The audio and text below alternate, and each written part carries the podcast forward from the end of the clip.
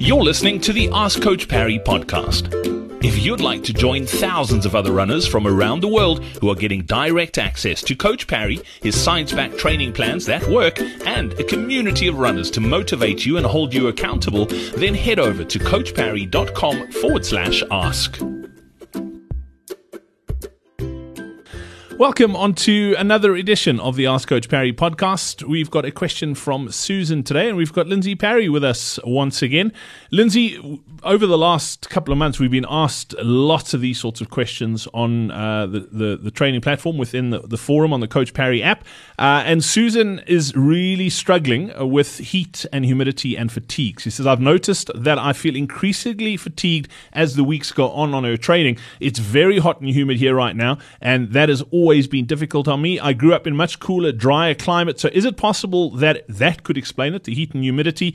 Uh, I've been failing to complete my runs due to, uh, or to the time duration suggested. She's just not feeling it. Uh, I feel fatigued after about two miles and then I just give up. This week I decided to continue for the entire duration, even if I do do a fair bit of walking. Is that a good strategy to get the time in that she should be training? Uh, we obviously did uh, a couple of weeks ago uh, a whole session on training in heat and humidity. If you haven't seen that yet, it is under the videos tab of the Coach Parry app. But what advice uh, could you give someone like Susan and someone like Susan who do you push through and just keep going in heat and humidity, or do you back off a little bit? Yeah, so Susan, that that I think is the most important aspect is to accept that heat is a big um, physiological stressor, and humidity is a bigger physiological stresses. So, heat and humidity are essentially the two biggest physiological stresses that we need to deal with uh, during running. Um,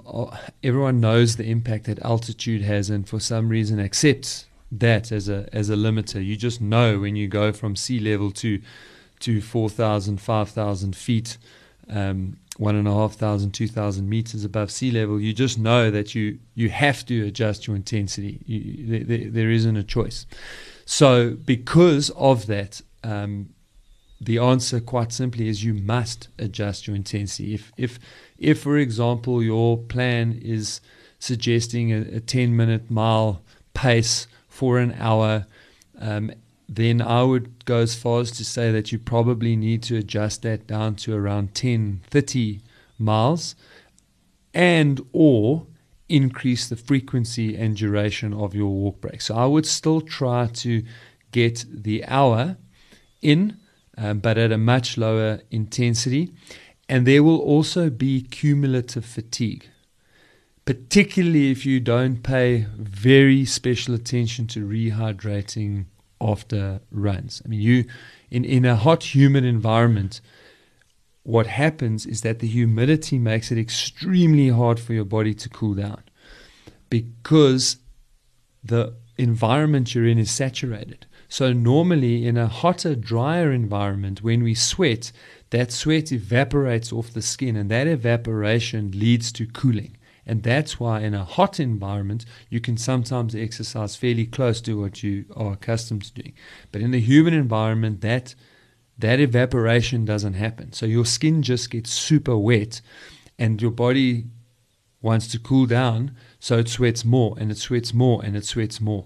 And so you lose much more fluid in those environments than you do in a, in a dry, in a hot, dry environment, um, almost twice as much. And if you are not rehydrating and looking after yourself between exercise bouts, then your overall fatigue is going to, to be worse. And I would say if you're in an extremely hot and humid environment and you are struggling with the cumulative fatigue, is that you may even want to go on to two weeks of loading, one week recovery instead of three weeks of, of loading.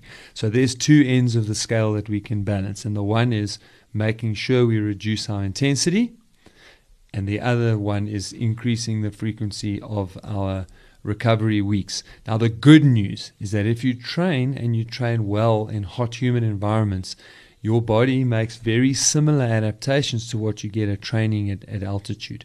So, typically, in places that are this hot and humid, when you get into winter, much cooler temperatures arrive, and it's quite unsettling in a way because as soon as the temperatures get into the acceptable range, you will be amazed at how good you feel. And then you will realize that all the training and slog that you've been doing up to that point has not been in vain. It's worked, and you're going to be able to, to perform. And I, just to, to wrap up heat and humidity, we also become less and less equipped to deal with the heat and humidity the older that we get. So we definitely struggle with thermo, thermoregulation. So that is another factor to to consider if you are an older runner. Um, then I would encourage you to have a listen to our previous podcast on modalities that you can use to help keep you cool on the run. Yeah, absolutely. If you want to check that out, uh, it's under the videos tab on the Coach Parry app. Definitely go and uh, have a look at that. It is well worth the watch. We did it a couple of months ago. It was superb. Lindsey, as always, thank you so much for joining us. Much appreciated. Cheers, Brad. Brad here again. Before I go, if you're peri or postmenopausal, then join sports scientist and head of the female athlete program here at CoachParry.com, Shona Hendricks, in our upcoming Running Through Menopause Masterclass. If you'd like to recover from sessions quicker, not feel fatigued or tired all the time, run pain and injury free, improve your endurance, and of course, run faster to and through menopause, then head over to CoachParry.com forward slash menopause or simply click on the link in your podcast player now.